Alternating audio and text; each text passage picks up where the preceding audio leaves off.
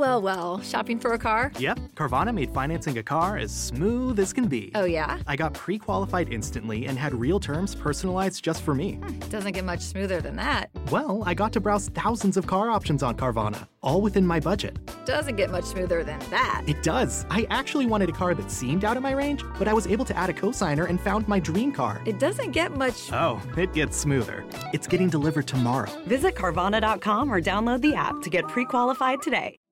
Ricordiamoci bene una cosa, l'attività fisica rappresenta davvero un grande aiuto per la salute mentale, per il nostro cervello, per la nostra immunità e per tutta la nostra salute in generale. Questo non è un modo di dire, un'affermazione generica o un'indicazione vaga basata su opinioni personali. Infatti fare attività fisica è realmente un gesto sia di prevenzione che di cura, studi clinici alla mano per molti disturbi psichici e anche fisici ovviamente. Ma come sempre prima di iniziare, se vi interessano questi argomenti di psichiatria e di neuroscienze, vi invito ad iscrivervi subito a questo canale YouTube per avere sempre nuovi aggiornamenti, ok? Bene, ma andiamo avanti con questo discorso di oggi. Adesso per iniziare vi voglio dire che ci sono davvero moltissimi studi che ci indicano come l'attività fisica, in particolare quella aerobica, come ad esempio la corsa, le camminate veloci, gite in montagna, nuoto, bicicletta e via di seguito, dicevo queste attività motorie hanno una splendida azione protettiva per il nostro cervello e per gli altri tessuti nervosi presenti in tutto il nostro corpo. Muoversi in maniera metodica, regolare, molti studi lo dimostrano, incrementa le abilità cognitive, attenua i deficit motori e si mostra addirittura capace di stimolare la produzione di nuove cellule nervose, migliorando almeno in parte alcuni dei deficit neurologici presenti ad esempio in alcune patologie neurodegenerative come l'Alzheimer, la demenza di Alzheimer. Inoltre una regolare attività fisica, rallentando la normale perdita di neuroni che avviene con l'età, si comporta come una potente medicina anti-invecchiamento. Ancora molto importante è comunicarvi che un'attività fisica regolare, compatibile con le condizioni generali della persona,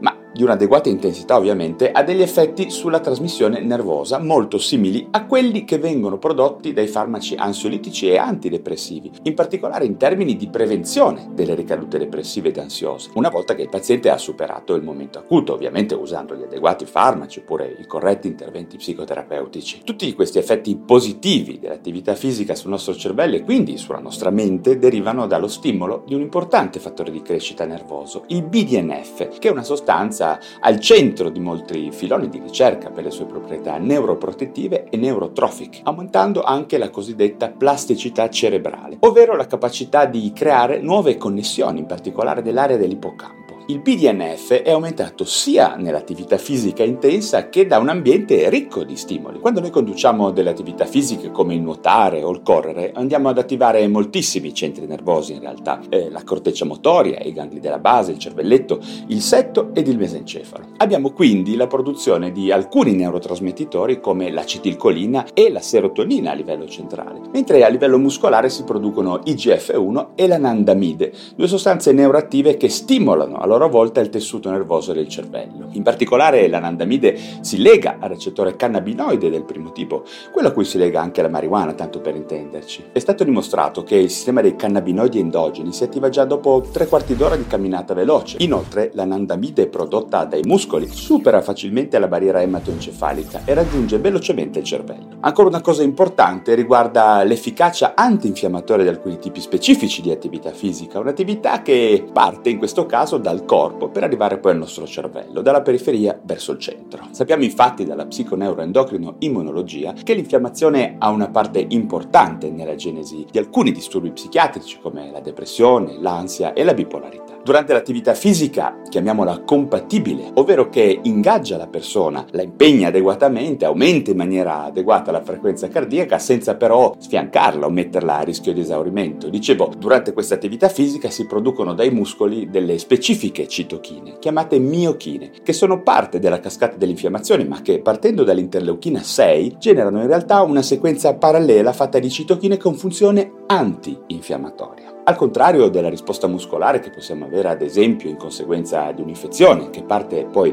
dal TNF-alfa, che poi in seconda battuta attiva interleuchina 6 e interleuchina 1, in corso di attività fisica compatibile, cioè moderata e adeguata alla possibilità di chi la pratica, la cascata di citochine, ovvero di miochine, è completamente diversa, producendo appunto in primis interleuchina 6 e favorendo anche la produzione di adrenalina, come sappiamo tutti, che anche lei dotata di attività antinfiammatoria perché inibisce il TNF-alfa. Per concludere quindi un'attività fisica moderata, adeguata all'età e alle condizioni fisiche generali, al proprio livello di allenamento, genererà delle conseguenze protettive sul nostro sistema nervoso e quindi sulla nostra mente, sia a livello centrale, con l'aumento di produzione del BDNF, ma anche a livello periferico, con adrenalina e interleuchina 6, che forniranno dei paralleli effetti antinfiammatori. Al contrario, invece, un'attività fisica esagerata, sfiancante e diciamo competitiva può avere invece una funzione di tipo pro-infiammatorio, quindi sconsigliabile ai fini della nostra salute psicofisica. Quindi, partendo anche da quello che abbiamo detto nel video precedente, sia un'alimentazione adeguata che un'attività fisica adeguata possono essere dei complementi molto importanti alle terapie classiche, farmaci e psicoterapie e possono avere un ruolo fondamentale sia nel recupero di una normale attività mentale, ma anche e soprattutto nel mantenimento dei risultati nella prevenzione di nuovi episodi di malattia psichiatrica, in particolare ansia e depressione, ma anche bipolarità, schizofrenia e molti altri disturbi. E gli studi che sostengono questa ipotesi crescono anno dopo anno, ok? Bene, anche per oggi ho finito, ma spero che vi facciate sentire con domande, precisazioni e opinioni giù in descrizione. Prima di salutarvi, se vi sono stato utile, vi invito a darmi un like e iscrivervi subito a questo mio canale YouTube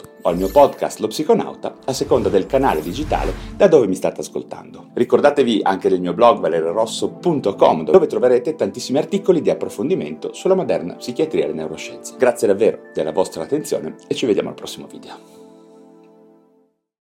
Lucky Land Casino asking people what's the weirdest place you've gotten lucky? Lucky? In line at the deli, I guess? Aha, in my dentist's office.